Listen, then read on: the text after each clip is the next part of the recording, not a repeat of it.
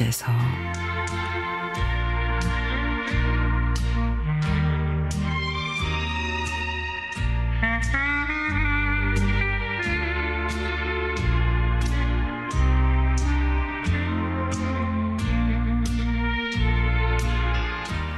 가세가 기울어 모든 걸 정리하고 살던 집을 비워줘야 했습니다. 최소한의 살림살이만 챙겨서 떠나야 되는데 밤새 눈물이 앞을 가렸지만 곁에 있는 세 아이들이 삶의 끈을 붙들게 했습니다. 근데 한 달 전에 큰아이가 누군가에서 얻어온 새끼 강아지 덕구가 문제였습니다. 우리 덕구 못 키워. 아니 키울 형편이 안 돼. 오늘 다시 데려다 주고 와.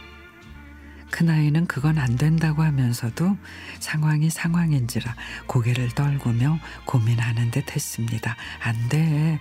얼른 데려다 줘. 그때 마침 저와 덕구의 눈이 마주쳤습니다.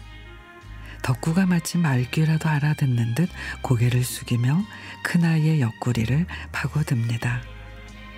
하지만 마음이 변할 수 있는 상황이 아니었습니다. 덕구는 자기가 데려온 큰아이가 주인이라고 생각하고 늘 큰아이 옆을 떠나지 않았었는데 그날 이후로 덕구가 나만 따라다닙니다.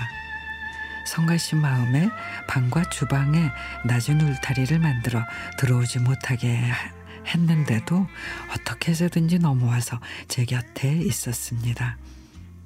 데려갈 수 없다는 말귀를 알아듣지 않고서는 어떻게 이럴 수가 없었습니다. 그 모습을 보며 마음이 흔들렸습니다. 그래, 콩 한 쪽을 먹든 쪽잠을 자든 함께 하자. 어차피 우리에게 온 인연이네.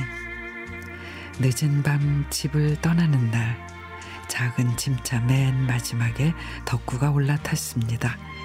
이제 다 탔지? 울먹이던 내 목소리에 흐느끼는 작은 숨소리만 차 안에 가득했습니다. 외진 곳 허름한 집, 빈집에 살았지만 밤낮으로 우리 가족을 지켜주는 영리한 덕구가 있어서 든든했습니다. 그렇게 그렇게 14년이 지났습니다.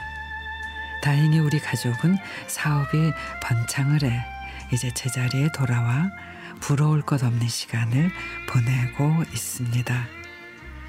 인연이라는 게 참 사람과 사람만의 것이 아니라 세상사 모든 것에 함께 있다는 생각이 듭니다. 덕구야, 오래오래 함께 살자.